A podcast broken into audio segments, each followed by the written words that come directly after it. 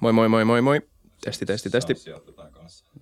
Joo, mä oon aina ollut sitä mieltä itse, että mä en usko salaliittoteorioihin, koska ihmiset on liian epäpäteviä sellaisten toteuttamiseen. Jep. Se on sellainen, tota, mä, oon, mä oon edelleen sitä mieltä. Kyllä. Joo, siis jos katsoo, mekin puhuttiin tästä tota, jos on ollut yliopistoissa ja näkee niitä ihmisiä, niin. jotka niin kuin jossain vaiheessa tulevaisuudessa niin, on... Herra niin kuin, nämä on meidän johtajat. Niin, nämä on meidän johtajat, niin enää pystyy. Ja sitten sit, sit ajattelee siitä, että itse asiassa mikä, ei, mikä on estää sen, että mäkin olisin voinut olla yksi siellä. Niin. Yksi siellä. Varmaan ne tietynlaiset valinnat, että mihin, mikä on kiinnostanut, mikä on napannut. Jep. Et miten vähällä viisaudella sitä maailmaa johdetaan. Ja en väheksy ollenkaan, koska sitä viisauttaa mm. silti enemmän, koska sitä tietoa on käytössä enemmän kuin Jep meille, jotka toimii avointen lähteiden kanssa, mutta silti. Mm. Silti ei, niin kuin, ei nämä mitään superihmisiä ole kuitenkaan, vaan ei. ihan tavallisia. Ja se on tavallaan yksi syy, että minkä takia tämäkin hyökkäys on alkanut, on se, että kun niitä päätöksiä tehdään epätäydellisen tiedon varassa. Mm. Ja etenkin tuossa Venäjän suhteen niin on hyvin vahvoja viitteitä, joskaan ei suoranaisia todisteita, että Vladimir Putinilla ei ole parasta tietoa käytössä – että hän kärsii diktaattori ammattitaudista, eli siinä, että hän johtaa sitä maata niin, pelo, niin paljon pelolla, että hänelle ei uskalleta enää kertoa huonoja uutisia tai sellaista tietoa, mikä ei häntä miellytä. Ja sitten hän on päättänyt hyökätä sinne ja nyt on yllättynyt, kun ei sujunutkaan ihan niin hyvin kuin toivottiin. Vähän kevyemmällä tavalla tästä kaveri kertoi, kaveri käy salilla tosi paljon, oltiin saunassa eilen illalla ja se sanoi, että se oli katsonut jotain Putin, kun se oli kotona oma sali, se oli ottanut jotain ah, pätkiä. Ah, mä nähnyt.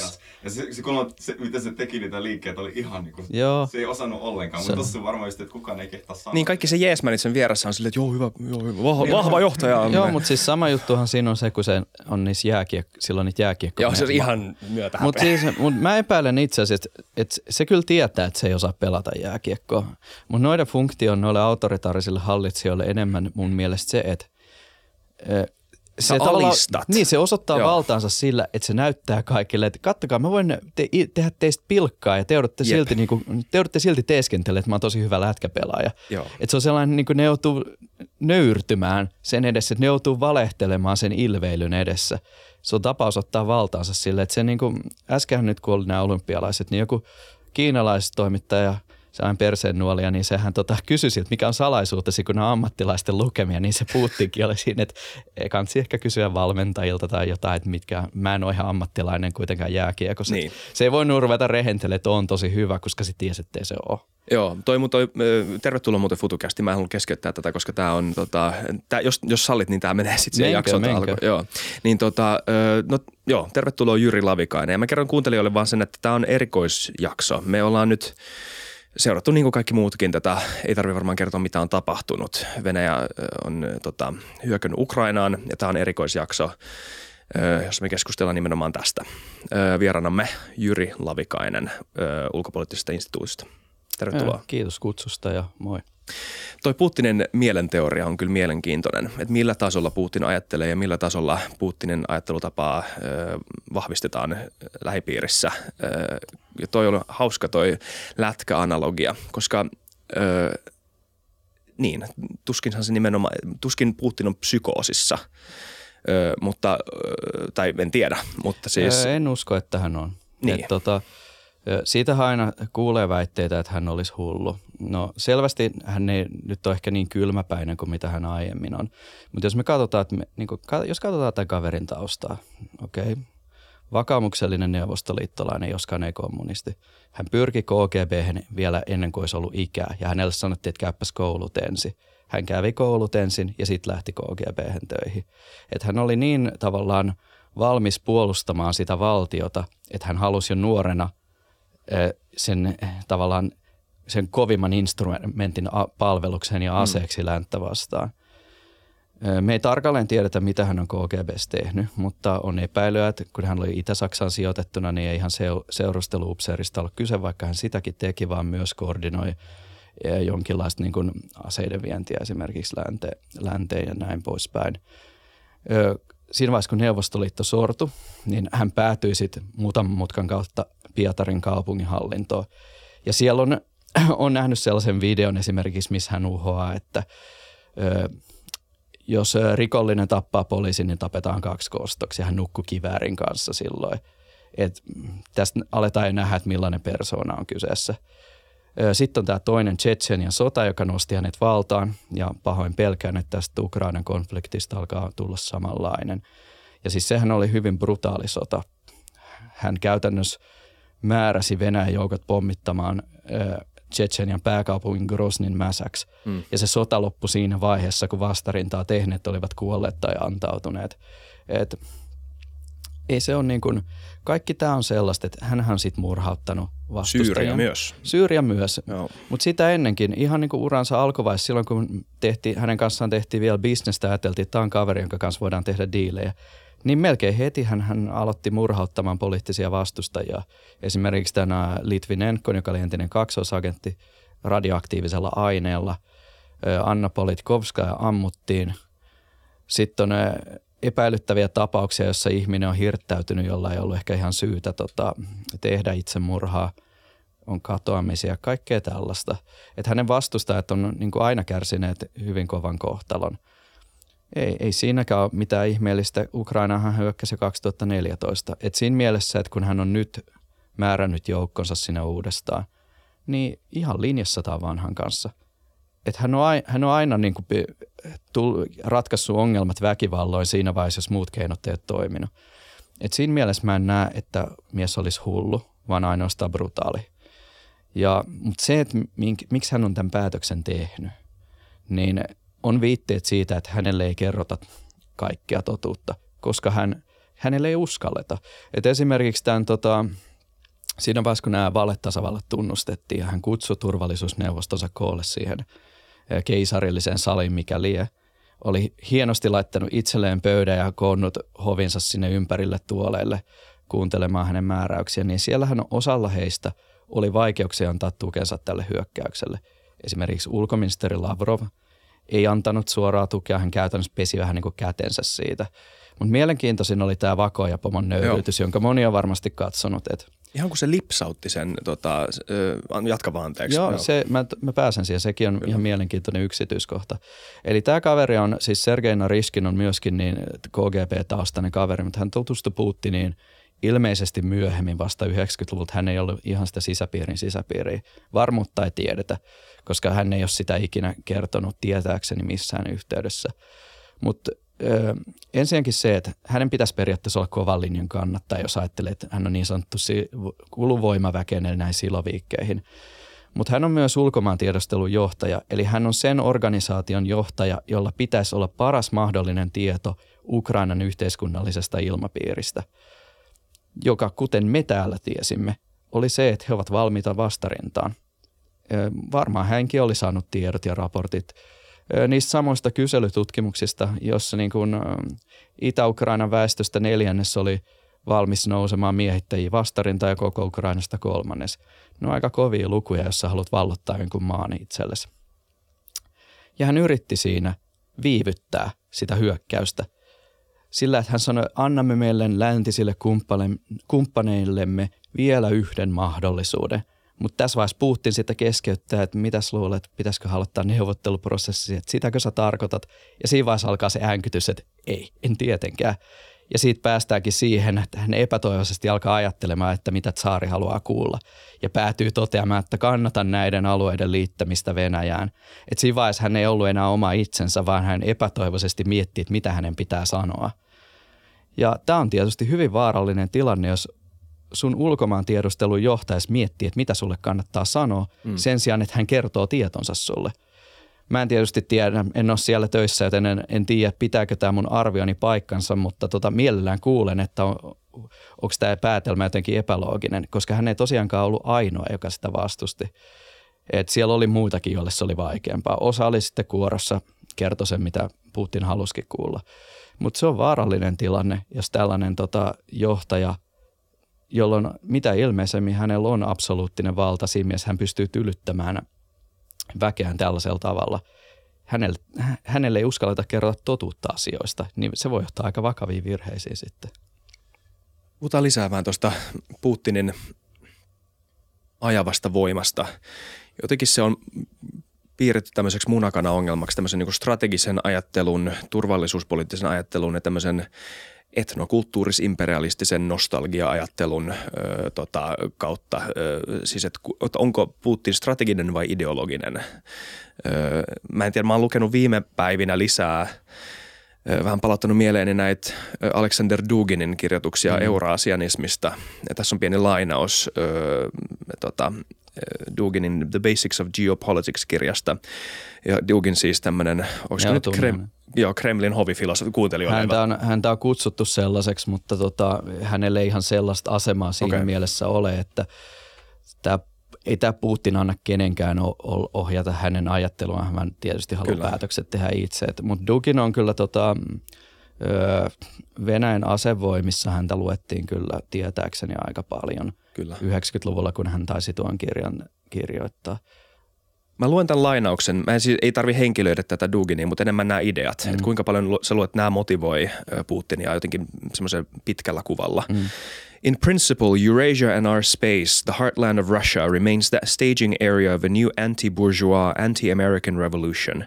The new Eurasian empire will be constructed on the fundamental principle of the common enemy, the rejection of Atlanticism, strategic control of the United States, and the refusal to allow liberal values to dominate us.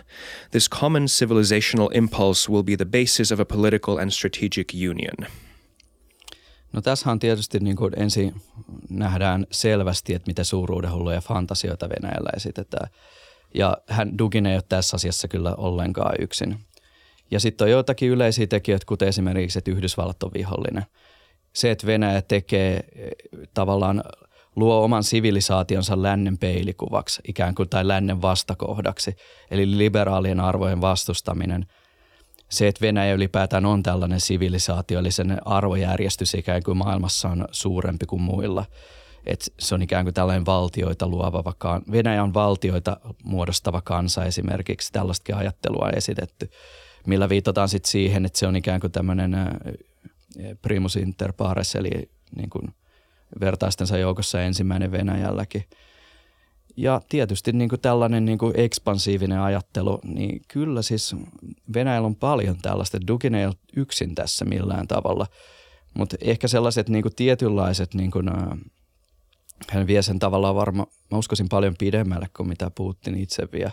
Et sen takia mä en usko siihen, että hän on mikään hovifilosofi siinä mielessä, että tällainen euraasialainen sydänmaa, niin tällainen my, melkein mystinen ajattelu siitä, niin se ei ole ehkä se, mikä Putinia ajaa. Että mun nähdäkseni tässä on kyllä tällainen historiallinen, tai hänen motiivinsa tässä Ukraina hyökkäämisessä on historiallinen omalla tavallaan.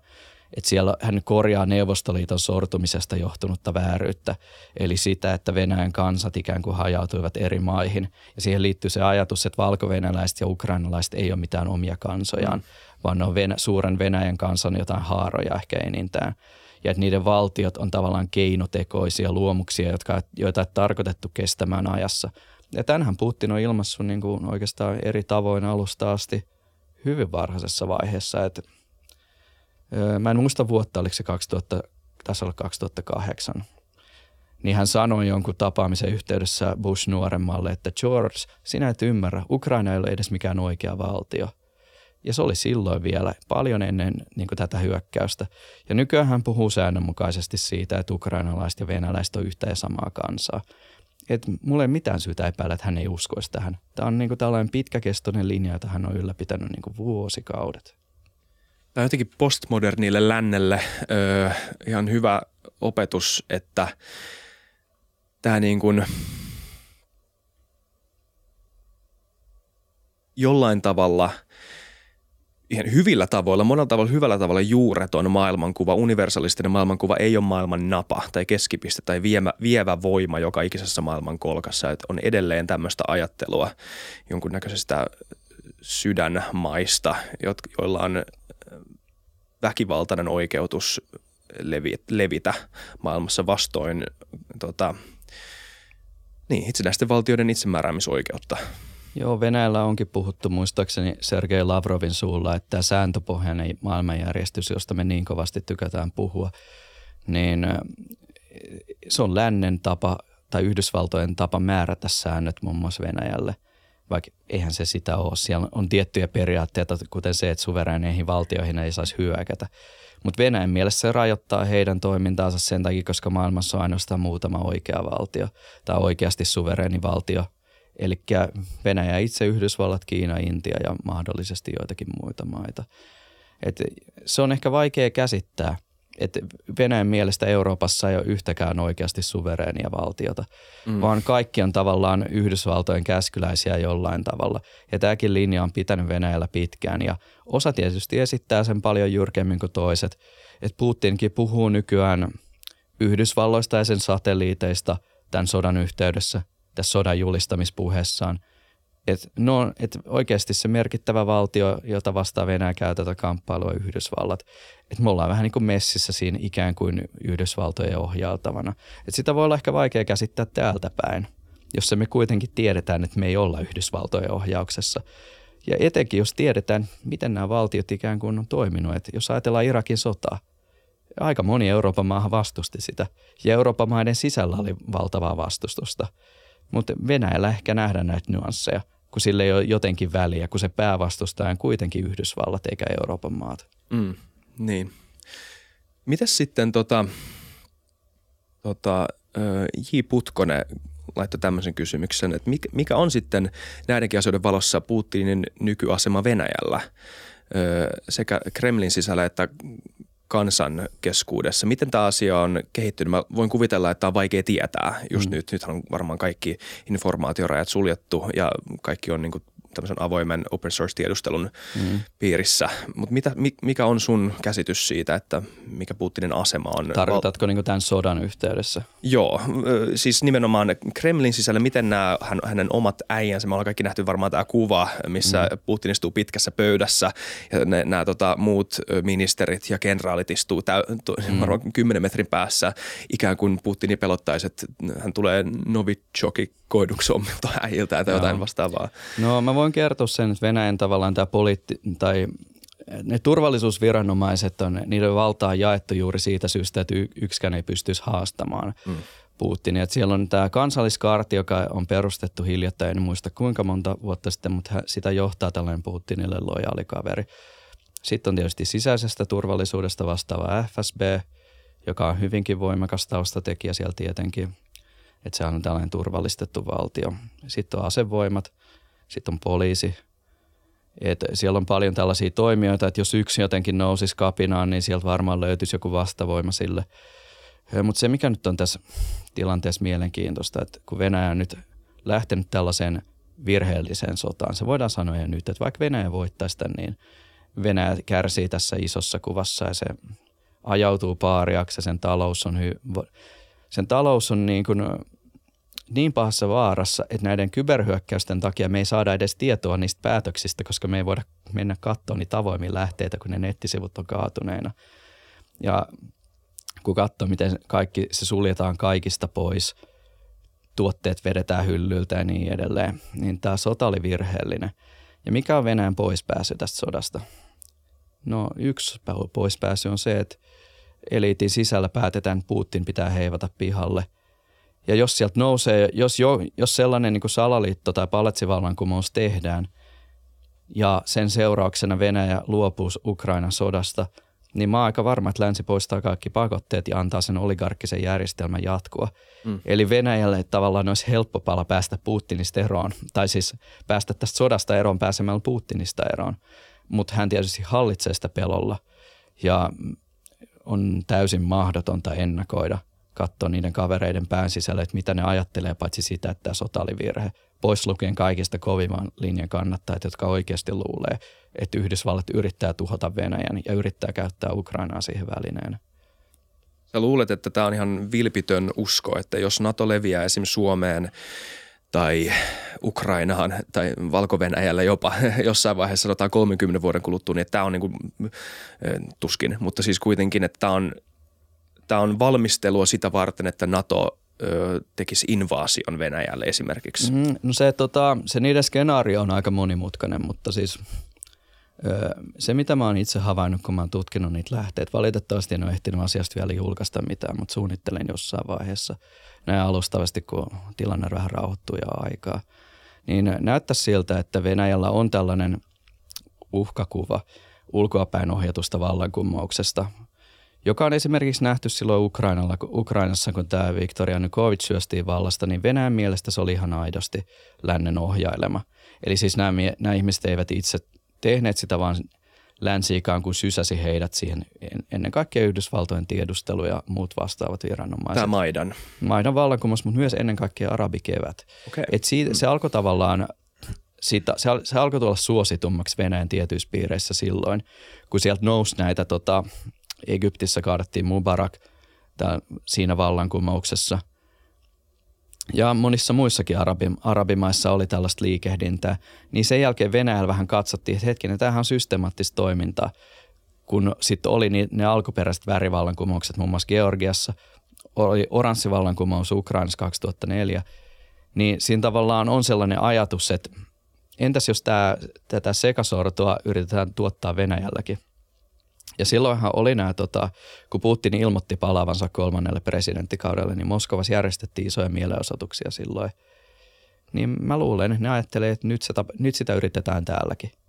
Vaikka oikeastihan kysymys on siitä, että Venäjän kansalaiset ei halunnut, halunnut häntä kolmannelle kaudelle. Mm. Mutta se olisi ehkä liian yksinkertainen vastaus, vaan se lännen kädenjälki pitää nähdä joka paikassa. Et, ja tähän taas liittyy se tavallaan sotilaallinen uhka. Et mä uskon, että Venäjällä kyllä oikein hyvin ymmärretään, että tota, niiden ydinaseet kyllä puolustaa sitä maata oikein hyvin. Et siellä on operatiivisessa valmiudessa sama määrä kuin Yhdysvalloillakin, eli reilu 1500. 1500 ydinkärkeä, joilla ne pystyy iskemään minne päin tahansa maailmaa, paitsi ehkä tuonne Argentiinan etelä, eteläkärkeen. Niin eihän sinne kukaan hullu hyökkää. Mm. Mutta entäs siinä vaiheessa, jos se valtio on sekasortoisessa tilassa, siellä on tehty vallankumous ja komentoketjut ei ole selviä ja kaikkea tällaista, niin mä luulen, että siellä on ehkä joku tällainen ajatus. Ja Venäjällä on sellainen käsite kuin laaja ilmaavaruushyökkäys, jolla viitataan siihen, että konventionaalisilla aseilla iskettäisiin Venäjän maanpuolustuskykyä vastaan. Ja siellä he näkevät taas tavallaan sen eräänlaisena Irakin sodan – tai Jugoslavian pommituskampanjan tai sitten Libyan, Libyan kampanjan jatkumona, että se voitaisiin tehdä ehkä heillekin. Mutta se, se, mikä tässä nyt on pielessä, että niillä on edelleen ne ydinaseet siellä. Että siinä ei tavallaan tajuta ehkä katsoa sitä lännen näkökulmasta, että miten vaarallista olisi lähteä tuollaiselle niin sotaretkelle. Että täältä päin katsottuna sehän on ihan mielenvikasta ajattelua, että sinne voitaisiin yrittääkään hyökätä. Mutta Venäjällä on sellaisia ihmisiä, jotka pitää oikeasti Yhdysvaltoja niin kuin Venäjän pitkäaikaisena vihollisena, joka on aina yrittänyt vahingoittaa Venäjää ja aina yrittänyt hajottaa sen. Ei ne kaikki siellä hallinnossa ole sitä mieltä, mutta siellä on tällaisia kavereita, jotka on uskonut siihen jo pitkään. Luuletko sä, että se voisi olla, toi ydinasepelote nyt on ollut tapetilla nämä viime päivät – itse asiassa yksi hyvä asia sanoa just nyt, että tämä äänitetään ensimmäinen maaliskuuta noin kelto 12, että mitä ikinä me sanotaan tässä, niin. tehdään sen tiedon valossa. Mitä niin, me... jos valmiutta kohotetaan vielä uudemman Niin, kerran. kyllä. Mutta tota, mitä sä luulet, että jos Putin tuntee olevansa tosi ahtaalla ja Putinin vallan olevan tosi ahtaalla, niin onko sekin syy tehdä ydinasehyökkäys, jos tuntuu, että nyt tulee ulko, ulkoa niin paljon painetta, tämmöistä niin kuin, ulkoastettua sisäpoliittista painetta vallanvaihtoon, niin onko tämäkin syy Putinille harkita jotain tämmöistä vastahyökkäystä ennäs? Mm. Se on hyvin vaikea kysymys, koska pitäisi arvioida se skenaario tar- tarkalleen niin. Venäjän ydinase-doktriinissa lukee, että ydinaseita voidaan käyttää myös konventionaalista hyök- tai konventionaalisen hyökkäyksen ollessa päällä silloin, jos valtion olemassaolo on uhattuna. Ja jos ajatellaan, että ähm, Putin itse, jos samaistaa itsensä vähän liikaa siihen valtioon. Mutta siinä on, sellaisia, on sellaisiakin puolia kyllä, että tota, äh, ydinaseiden käyttäminen on aika monimutkainen ketju siitä, että hänelle todennäköisesti esitetään sitä yhtenä vaihtoehtona, jos se tilanne on päällä. Hän, ei, hän tekee sen viimeisen päätöksen itse, mutta siinä tarvitaan myös puolustusministeriä ja asevoimien komentajaa. Eli siellä on tällaisia tiettyjä varmistuksia, että kaveri ei voi vaan päättää tuosta vaan, että nyt ammutaan ydinaseilla. Ja toinen seikka, että minne hän, minne hän ampuisi ne. Et mm. Sehän nyt varmaan monia kiinnostaa, että kiihtyykö tämä Ukrainan sota sellaisen muotoon, etenkin nyt kun sitä valmiutta on kohotettu taidettiin sanoa, että se on niin erityinen taisteluvalmius, jonka, joka ei ole aivan selvää, että mitä se tarkoittaa.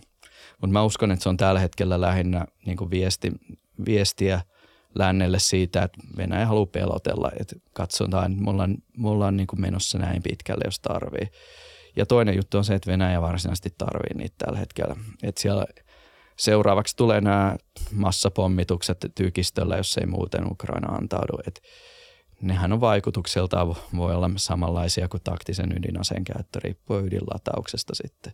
Mutta niitä voi sitten tehdä ilman, no kyllähän ne tuomitaan sitten kansainvälisesti, mm. mutta kuitenkaan ei ole samanlaisesta niin kuin shokista, mikä ydinaseen käyttö olisi. Et, tietysti valtiot hankkii ydinaseita sitä varten, että tota, joissakin oloissa niitä voi käyttää. Palataan tuohon tota, Venäjän käsitykseen Ukrainasta. Öö, jos Putin sanoi, että Ukraina ei ole todellinen valtio, niin ne kuitenkin varmaan tiedostaa sen, että Ukraina on faktisesti niin kuin valtiollinen kokonaisuus, jossa mm. on eri ö, mielipiteitä ja maailmankatsomuksia omaavia ö, kansalaisia. Tämä on niin kuin se toimintapiiri, jossa pitää toimia. Siis, tämä, mitä nyt on kuullut ylipäätään siis ö, viime päivinä korostetusti ja myös siis 2014 eteenpäin on se, että kuinka Ukraina on jakautunut. Mm. Ja tota, tämä tuli kysymys kanssa, että kuinka jakautunut Ukrainan kanssa todellisuudessa on, olisi sitten yksi kysymys. Ja kanssa se, että miten tätä – ehkä kanssa, että miksi näin on, mikä tämä maantieteellinen, se onhan tosi maantieteellinen se jakautuminen kanssa, mm. että niin kuin lännessä päin on länsimielisiä ja idässä päin on venäjämielisiä, näin niin kaiketi roughly on kaikki kerrottu tämä, ja sitten, että miten,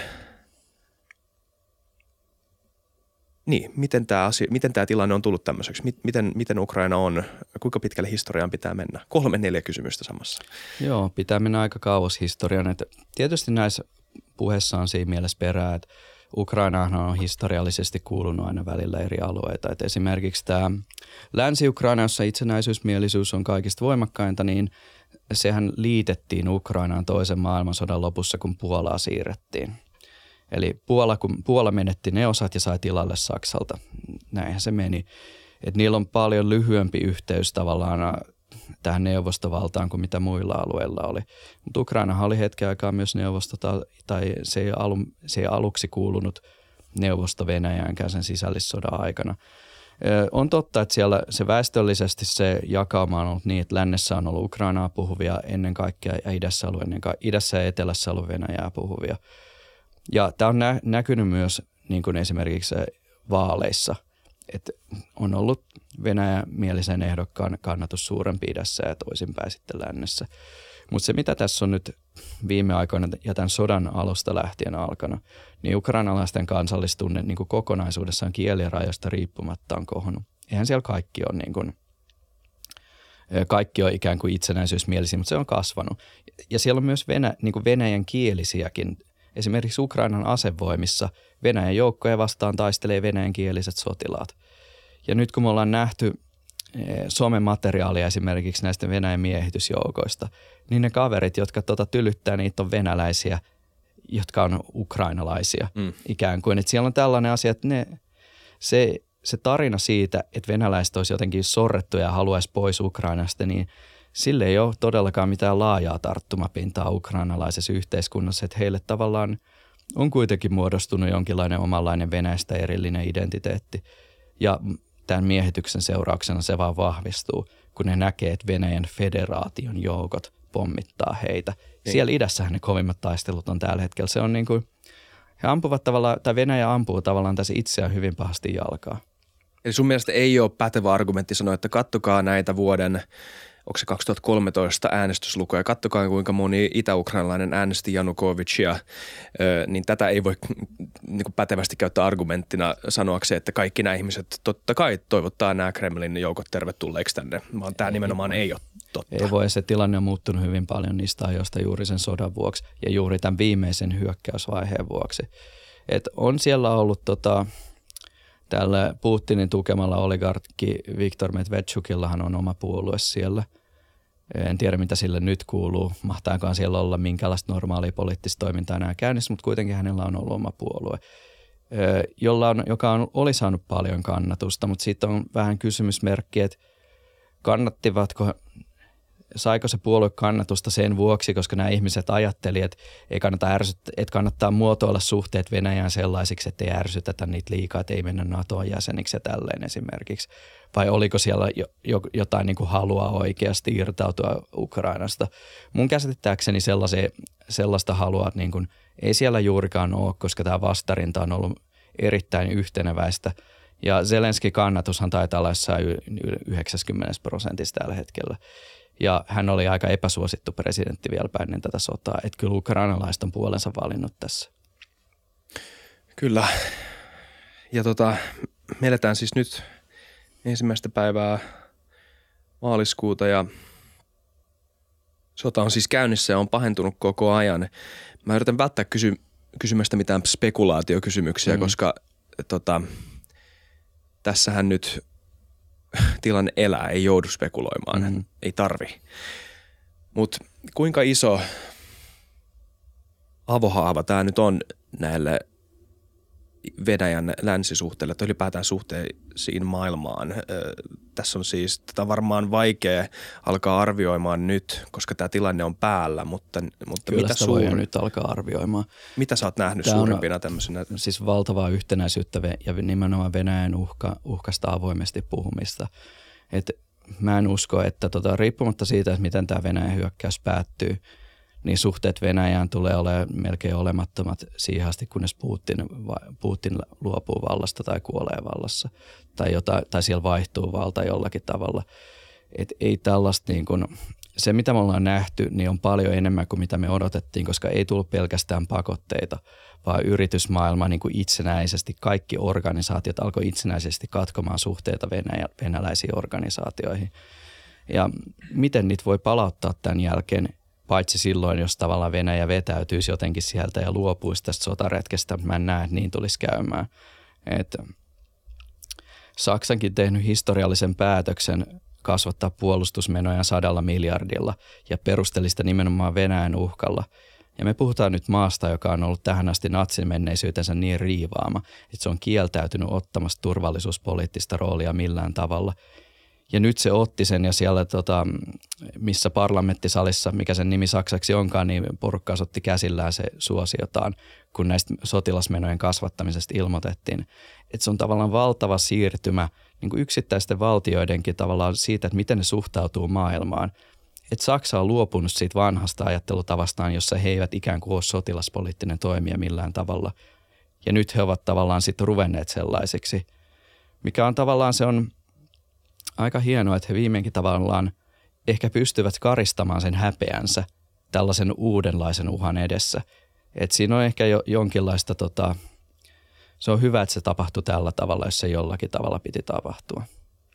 Ja sitten kanssa EU-kokonaisuudessa. Mä oon siis tota, ö, totta kai niin kuin EUn tukemisella on paljon tämmöisiä idealistisia puolia, että tämä on niin kuin hyvä projekti maailmalle mm. yhdistyä ja näin, mutta sitten jos puhutaan ihan konkreettisista hyödyistä just nyt, niin ö, mä muistan, kun vähän sivuutettiin kädenheilautuksella jopa ihan vielä vuosi tai puoli vuotta sitten tämä Venäjän turvallisuuspoliittinen uhka Eurooppaa kohtaan, että ei mm. nyt EU oikein mitään voi tehdä ja näin ja näin, niin se on, tätä ei ole kuulunut kauhean paljon viime päivinä, niin onko tässä nyt nousemassa uusi suurvalta maailmassa – jopa jollain tavalla?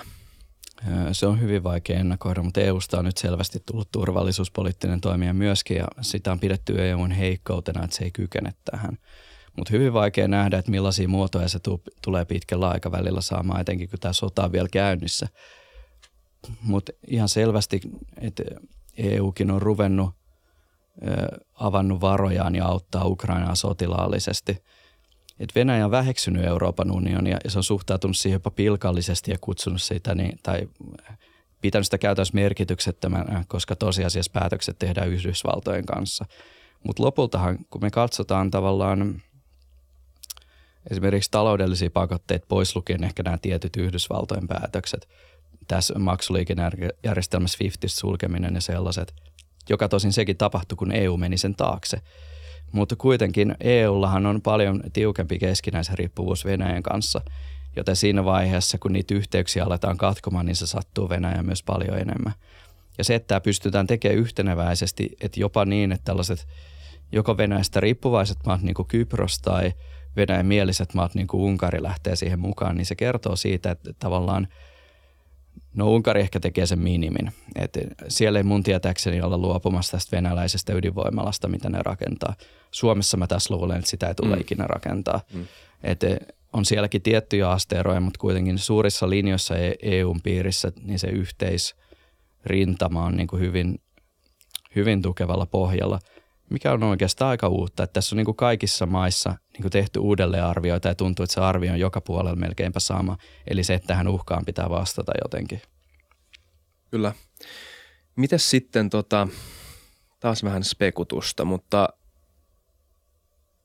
näetkö sä, että nykytilanteen valossa mikään muu Venäjän naapurimaa, sanotaan nyt vaikka Suomi, on sotilaallisen uhan alla? Oh, on hyvin vaikea ajatella, että mitä raivohullu Venäjä tu- sieltä tuosta kriisistä tulee pois. Et tota, siinä on äh, sellainen puoli, että tietysti Venäjän motiivit Ukrainan suhteen on erilaiset kuin Venäjän motiivit Suomen suhteen. Mutta tota, nyt on nähty, että Venäjä voi käyttää sotilaallista voimaa ulkopolitiikkansa instrumenttina. Ja vieläpä se, että niitä päätöksiä tehdään huonon tiedon varassa tai puutteellisen tiedon varassa.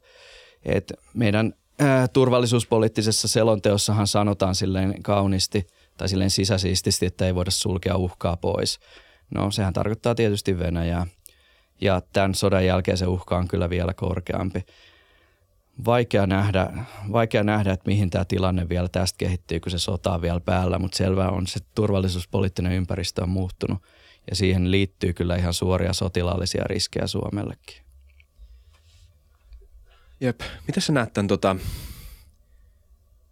paljon spekuloida sitä, että jos nyt Suomi liittyy NATOon, niin mikä on se mm. tapahtumaketju öö, niin kuin molemmissa, jos sanotaan, että joo ja ei, niin mikä on se mm. tapahtumaketju. Niin mitä sä näkisit sen tapahtumaketju, jos Suomi ö, liittyy nyt tänään nyt liittyy NATOon? Niin, no, Suomihan ei tänään pysty liittymään NATOon. Okay. Suomi pystyisi jättämään hakemuksen ehkä tietysti jos, no en tiedä millä aikataudella tänään valtiojohtamme kokoontuisi ja päättäisi, niin milloin se hakemus jätettäisiin, mutta pisimmilläänhän se prosessi on kestänyt puolitoista vuotta, koska siis se prosessi toimii sillä tavalla, että se hakemus jätetään – järjestetään varmaankin jonkinlainen kansanäänestys. Sitten kaikkien NATO-maiden pitää hyväksyä se ja sitten pitää jotenkin ratifioida ne päätökset. Sen takia se kestää niin pitkään. Että tätä ei voi vaan sorvata läpi nopeasti. Ei, siis meillähän ei siis ole sellaista NATO, NATO-optiota siinä mielessä, että lunastetaan optia ja sitten me ollaan NATOssa. Mm. Vaan se, kyllä se prosessi pitää käydä läpi. Se olisi varmaan nopeampi kuin tota monella muulla maalla, koska mä uskon, että jos se hakemus jätettäisiin, niin se hyväksyttäisiin se solidaarisuus lännessä on niin suurta.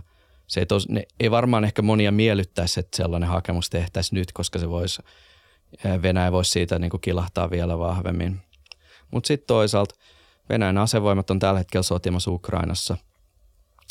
Mitään taloudellisia vastatoimia Venäjä ei voi oikeastaan tehdä, koska ne on tavallaan jo tehty, että ei se Finnaarin koneet lennä siellä muutenkaan. Et siinä mielessä se kyky estää sitä olisi vähän heikompi kuin ehkä muulloin mikä tietysti anteeksi, tekisi siitä prosessista ehkä vähän helpomman tavallaan myös viedä läpi, mutta tilannehan olisi hyvin arvaamaton siitä ja sen jälkeen no Venäjä saattaa suhtautua, tai todennäköisesti suhtautuu Suomeen epäystävällisesti joka tapauksessa tämän sodan jälkeen, koska Suomihan on ollut yhteisenä yhdessä rintamassa auttamassa Ukrainaa. Lähettänyt aseita.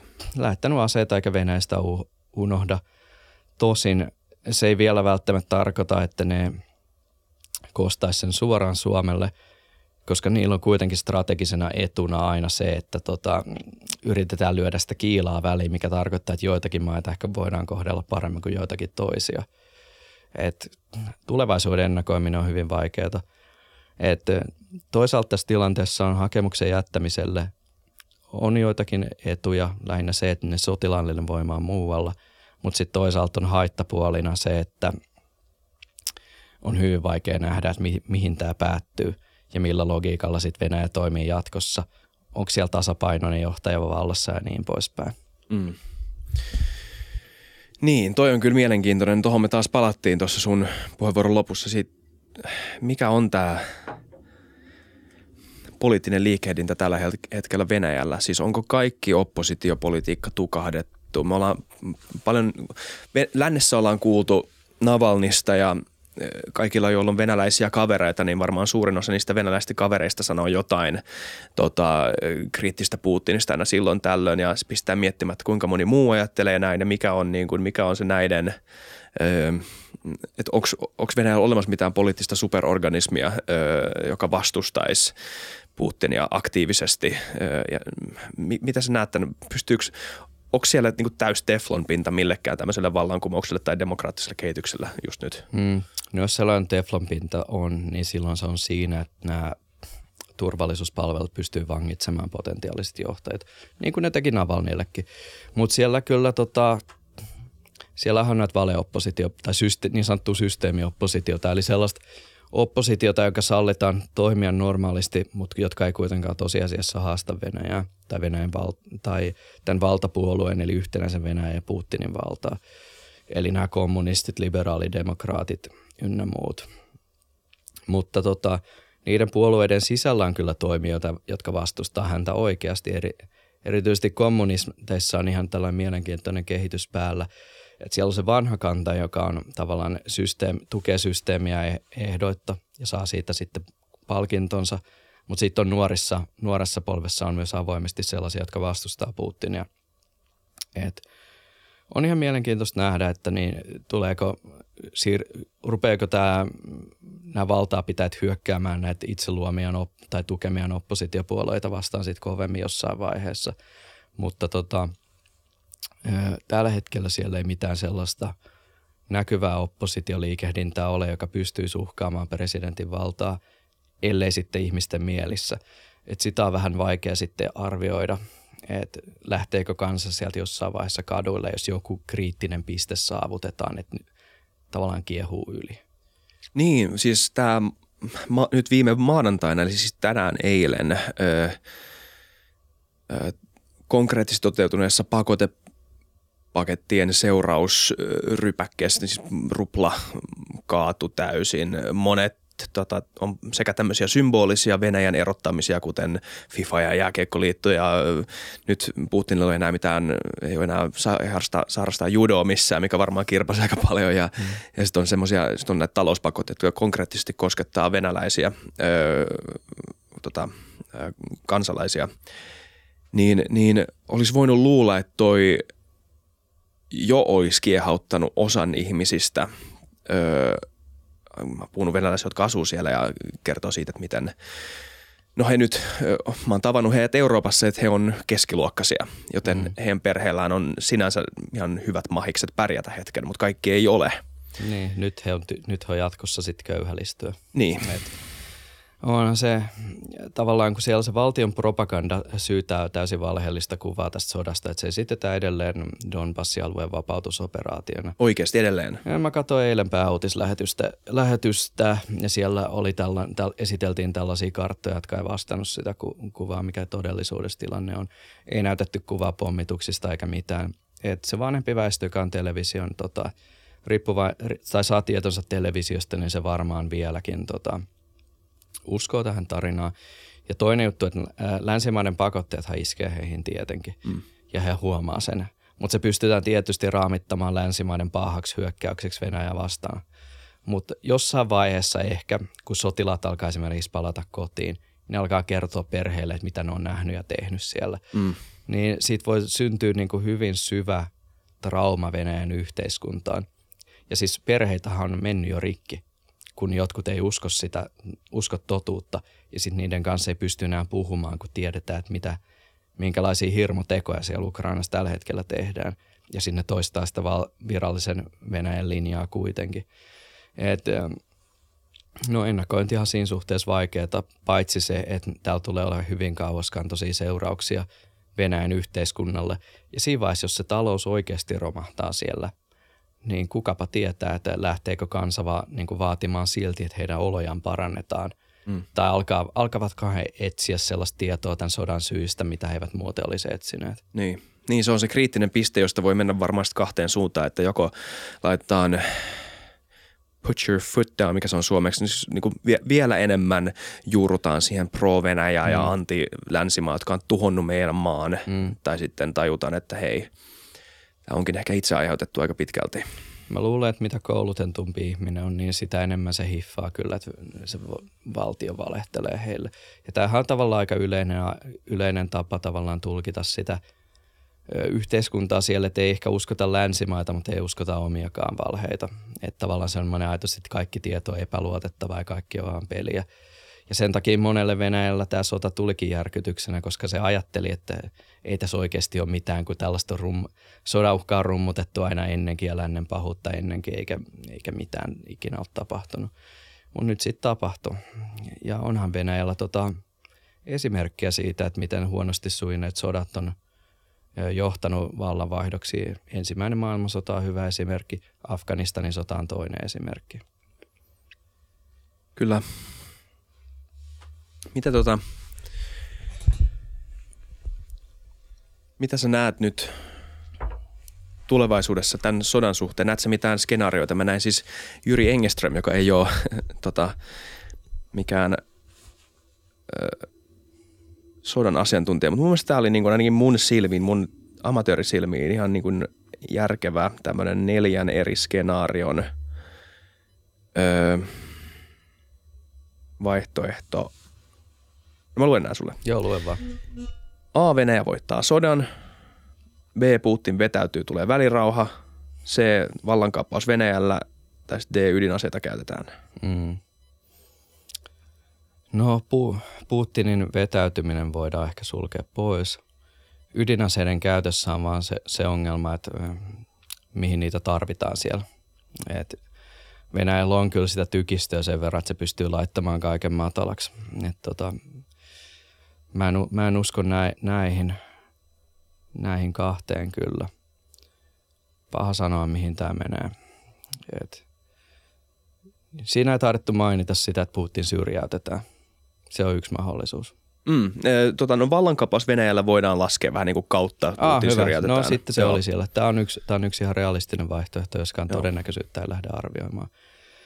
Todennäköisimmät on se, että no – mä uskon, että Venäjä voittaa tämän operaation.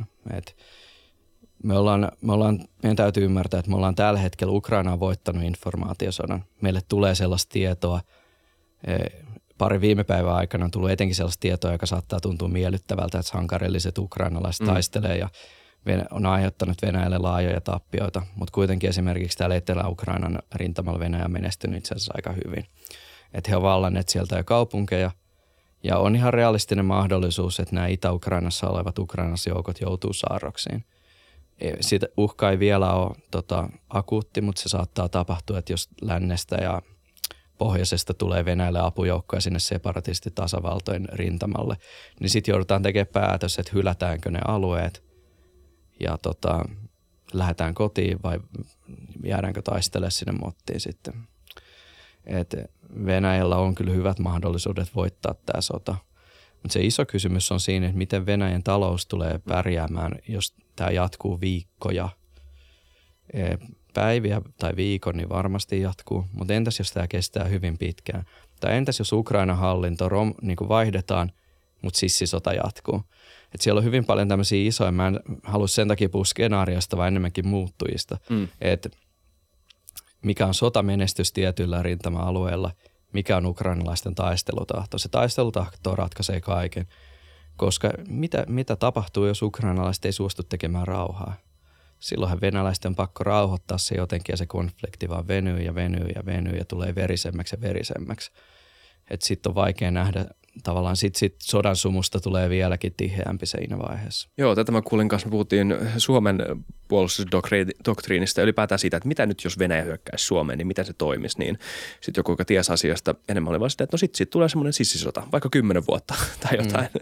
että sitten, et, eihän, ei, totta kai sen, niinhän me ollaan nyt nähty Afganistanissa ja muissakin maissa, että totta kai on varmaan helppo ö, päästä maahan, mm pommittaa vähän tota, esteitä sieltä pois, asettaa sinne joku mökki, missä asuu, mutta sit mm. ei ne paikalliset tule tykkää susta tietenkään. Ja jos niillä on aseita mm. niitä on elossa, niin ne tulee vastustaa sitä. Ja sitten tulee yhtä helvettiä mm. niille, jotka asuu siellä. Joo, tämä Afganistanin sotahan, ne oli siellä tukikohdissa. Mm. En ole sen sodan ekspertti, enkä Vietnamin sodan eksperttikään, mutta jotenkin tuntuu, että siinä oli vähän jotain samanlaista, että varsinaista rintamaa ei siellä ollut. se on tietysti vaikeaa, mutta tota, ehkä mä en Suomen, Suomeen kohdistuvalla hyökkäyksellä lähde spekuloimaan, mutta Ukrainassa se varmaan nähdään, että tota, 40 miljoonainen kansa, jolla on maanpuolustustahto korkealla, niin miten sellaisen voi pitää? Mm. Et hyvin vaikea tilanne Venäjä, eli silloin se voittaa. Varmaan sellainen pyrhinen voitto sitten. Joo, niin. Mitäs sitten, tota, me puhuttiin tuosta, että Putinille ei kerrota täyttä informaatiota, niin ö, mitä, luot sä, että nyt, että sitä ei päivitetä sodastakaan ö, mm. ö, täysin oikein. Sä sanoit kyllä tässä äsken, että Venäjällä menee suht hyvin, eli mm. on olema, että Putinille pystytään myös kertomaan totuuksia, jotka on, jotka on Putinille mm. hyviä tai edullisia. Niin, no en sanoisi, että Venäjällä menee suht hyvin, vaan Venäjä pitkällä tähtäimellä tulee pärjäämään. Et itse asiassa niillä on mennyt aika huonosti tähän mennessä sen takia, sen takia, mitä ilmeisemmin niin Putin on tyytymätön tai on tullut amerikkalaista tiedustelutietoa, että hän raivoaa alaisilleen, että kun on tota, sota mennyt niin huonosti.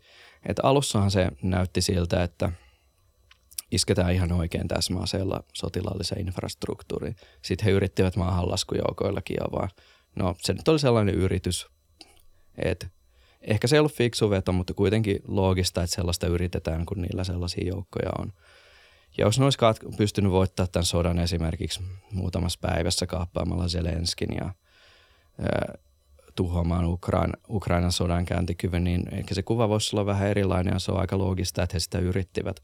Se, mikä tässä on mystistä, että mitään varasuunnitelmaa ei tuntunut olevan sille, että Putinilla oli selvästi liian optimistinen kuva siitä, että mitä tässä tulee tapahtuu. Ja siitä hänelle, siitä hänelle ei varmaan ollut kerrottu oikeaa tietoa. Et Venäjä on tähän mennessä sen so, sotan edennyt huonosti, voisi sanoa. Et kun katsoo esimerkiksi, että mitä Venäjän nämä maajoukot siellä tekee, niin uutisissa on kuvia jostain kolonnoista, joissa on tavallaan tällaisia itse aiheutettuja liikenneruuhkia siellä, jos on 70-kilsainen niin autokolonna – me ei tosin tiedetä, että mitä siellä on, mutta me ollaan kyllä nähty kuvia tuhotuista kolonnoista, missä on niin panssari ja panssarin perään tuhottu erilaisilla asejärjestelmillä. Niin ei se ole mikään, tota, se ei ole se tapa sota, jota, tai se ei ole se tapa, jolla Venäjä haluaisi käydä sotaa. Että heillä on nämä kuuluisat pataljoonan taisteluosastot, jotka periaatteessa on tällaisia alle tuhannen tai noin tuhannen miehen joukkoja, jossa on vähän niin kuin kaikkea sotaan tarvittavaa. Että siellä on panssaroituja mekanisoituja joukkoja, elektronista sodankäyntiä, vähän ilmapuolustusta ja näin. Ja niiden tarkoitus on pystyä toimimaan silleen ketterästi ja käymään, lyömään vihollisia taistelussa vallottamaan maata. Ja sitten me nähdään, että ne menee jossain kolonnoissa siellä te- teillä.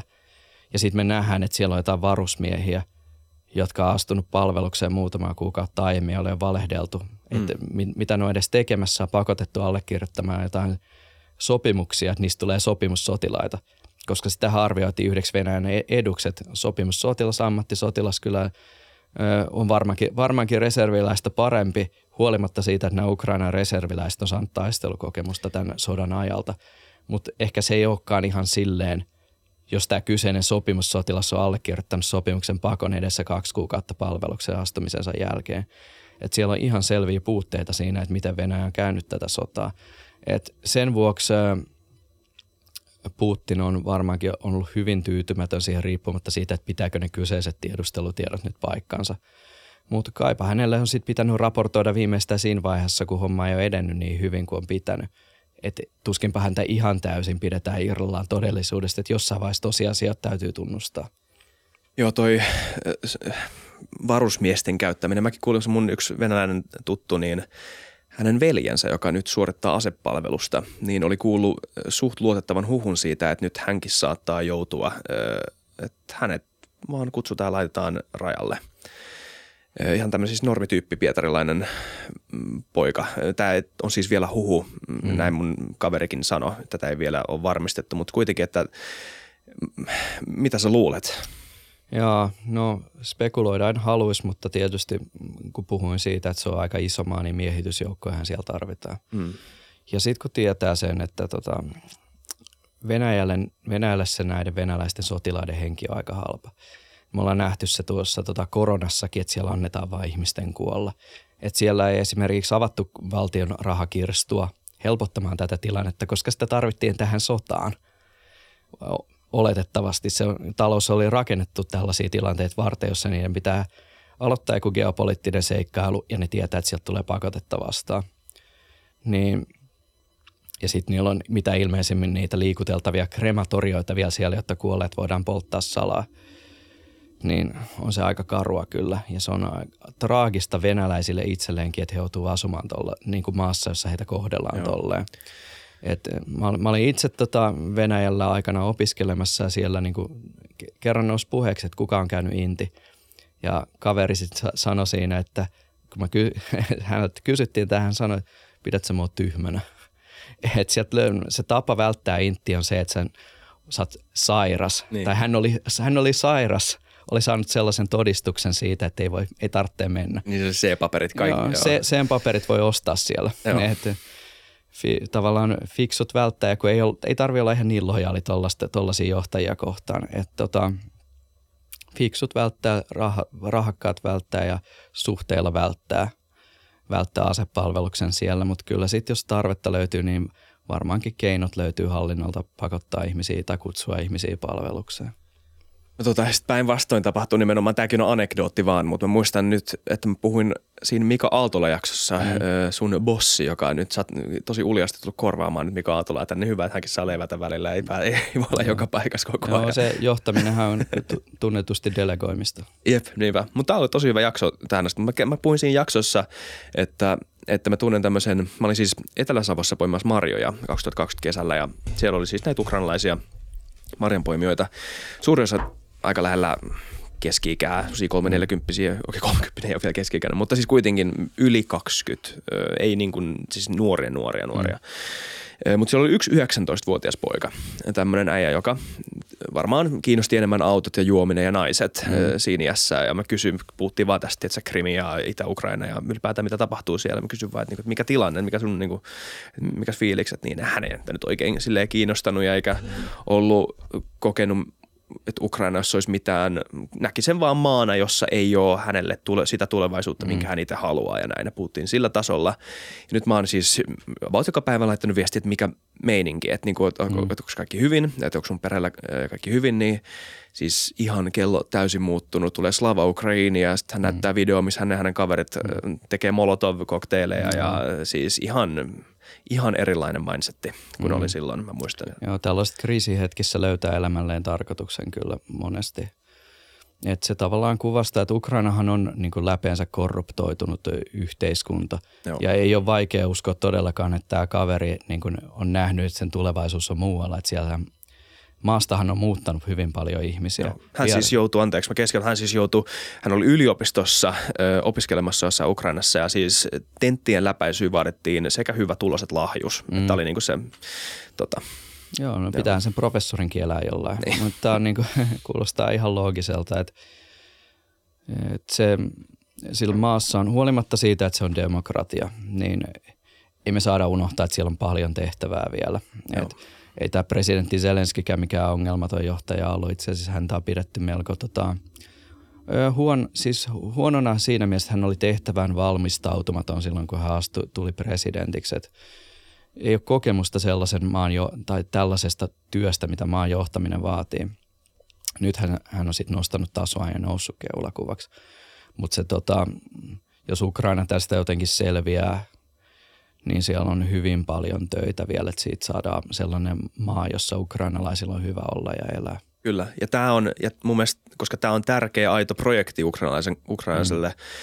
tota, kansalle, niin on jotenkin mun mielestä jotenkin niin, niin sairasta, että tätä käytetään – tämän invaasion oikeuttamiseen. Totta kai siellä on uusnatsismia ja tämmöistä niin kuin äärikansallismielisyyttä ja, ja on korruptiota ja mm. myös tämmöinen, niin kuin, ei puhuta mistään länsimaisesta demokratiasta, mutta Joo. siis että tällä verukkeella oikeutetaan sitä, että onhan nämäkin tavallaan pahiksia, kun taas kyse on siitä, että tässä itsenäinen itsemääräämis, itsemääräämisoikeuttaan korostava kansa taistelee tyranniaa vastaan. No juurikin niin, että onhan se niin kuin yleisesti tunnettu, että Ukrainassa on ihan oikeita niin kuin uusnatseja – ja siellä on tällaisia niin kuin tämä Asov-pataljoonan kaltaisia joukkoja, jotka tosiaan silloin, kun tota, tämä sota alkoi siellä, niin nehän lähti sotimaan venäläisiä joukkoja vastaan ja Venäjän tukemia joukkoja vastaan siellä.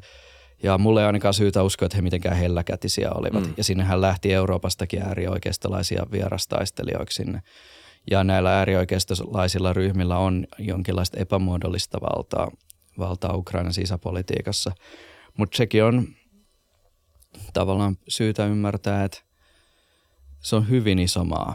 Et kuvitellaanpa, että esimerkiksi Saksassahan oli tota, joku aika sitten tuli semmoinen aika huolestuttava uutinen, että äärioikeisto oli soluttautunut Saksan asevoimiin. Ihan korkeisiin virkoihin oli kadonnut valtava määrä tarvikkeita ja upse, jotain korkea-arvoisia upsereitakin. Onko Saksa natsimaa silti? Mm. Että tällaisia voidaan käyttää välineinä oikeuttamaan sellaista, että laitetaan totuutta tarpeeksi siteeksi. Että se oikea totuushan on se, mitä me nähdään siellä kentällä. Eli tavalliset ukrainalaiset on valmiita puolustamaan maataan. Et siinä mielessä aivan selvää, että nämä tota, väitteet siitä, että Ukraina jotenkin kuhisisi natseja, niin ei, pitäisi, ei pidä paikkaansa. Näitä sen twiitin, nyt kun Venäjä oli lähettänyt ase, tota, asetukea tai aseellista tukea Ukrainaan, niin oli, mä muista kuka se oli, olisiko ollut joku ulkoministeriö jopa, mutta kuitenkin joku venäläinen valtiollinen taho hmm. oli viitannut, että nyt näiden uusien asevientien valossa, Saksan asevientien valossa, voidaan kysyä itseltämme, että miten tämä denatsifikaatio Saksassa oikein on vuosien varrella toiminut. Joo, voidaan todeta, että melko hyvin. voidaan, propagandaa. Voidaan todeta, että e- erittäin hyvin, koska ne on päässyt siitä natsimenneisyydestä niin paljon, niin hyvin ero, että ne pystyy nyt auttamaan siitä huolimatta Joo. tai tekemään oikein. Mutta se on ihan totta, että se natsikortti oli varmaan yksi juttu, että mitä saksalaiset on aina, aina tavallaan pelännyt. Jos jollekin muulle maalle sitä heiluttaa, niin tiedetään kyllä totuus, mutta saksalaisille se on kova paikka. Mm. Kuten varmaan jokainen, niin kuin, joka on ikinä saksalaisen tavannut, niin tietää, että jotenkin se häpeä nousee sieltä jossain välissä esiin kuitenkin.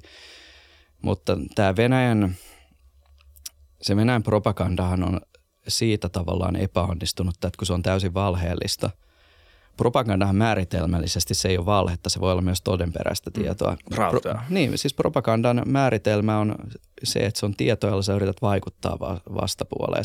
Sä voit vaikuttaa myös tosiasioilla. Eli tämä ukrainalaisten propagandahan on juuri siitä syystä tehokkaampaa, koska se on pysynyt totuudessa paremmin. Et onhan siellä näitä tota, huhuja jostain Kiovan aaveesta ja kaikkea tällaista, mutta sitäkään ei ole rummutettu sellaisella tavalla, että siinä menisi niin kuin, tota, se menisi vähän niin kuin tota, menisi hölmöksi melkein, mm. vaan ollaan puhuttu esimerkiksi siitä, että ehkä se on niin kuin jokinlainen symbolinen aave tai jotain tällaista, että senkin tavallaan voi kääntää jopa semmoiseksi välineeksi, että se ei nyt ehkä pidä paikkansa, mutta kuitenkin se inspiroi. Mutta tämä Venäjän propaganda tässä on puhtaasti valheellista, niin sen, se, ei se täällä toimi. Venäläisille se voi toimia ehkä, koska siellä on sitä valetta rummutettu niin pitkään, että ei ehkä tiedetä totuutta. Mm. Kyllä. Onko sulla mitään, tämä alkaa olla täysjakso jo ja tota, ollaan ainakin tähän tilanteeseen asti mun mielestä koluttu aika hyvin läpi suurpiirteisesti tämä tilanne Venäjän kanssa. Mutta onko sulla mitään, mitä, onko mitään niin tärkeää, mitä mun olisi pitänyt kysyä hyvänä toimittajana, mihin sä haluaisit kommentoida, mitä sä pidät oleellisena?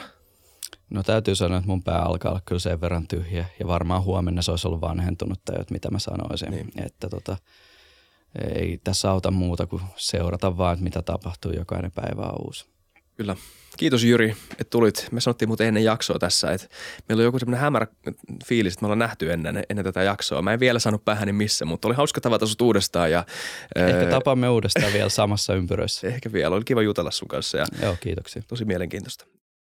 Kiitos, että kuuntelit tätä jaksoa. Toivottavasti se antoi teille jotain ää, konstruktiivista näkemystä tähän asiaan me ollaan seurattu tätä ihmisenä niin kuin kaikki te muutkin, mutta myös futukäästinä ja mietitty, että miten me voidaan reagoida tähän ja ottaa jonkunnäköistä vastuuta ja roolia tämmöisenä viestintäkanavana, niin ollaan päätetty normaalisti julkaista jaksoja niin kuin ennenkin, mutta mahdollisimman paljon tai mahdollisimman hyödyllisesti, mahdollisimman vähän mölyä lisäten me pyritään tekemään tämmöisiä erikoisjaksoja just liittyen tähän tilanteeseen. Toivottavasti tämä tilanne ei jatku pitkään, että me ei jouduta tekemään tämmöisiä, mutta tämä nyt on tämä meidän neljän hengen tiimin päätös nykytilanteen valossa.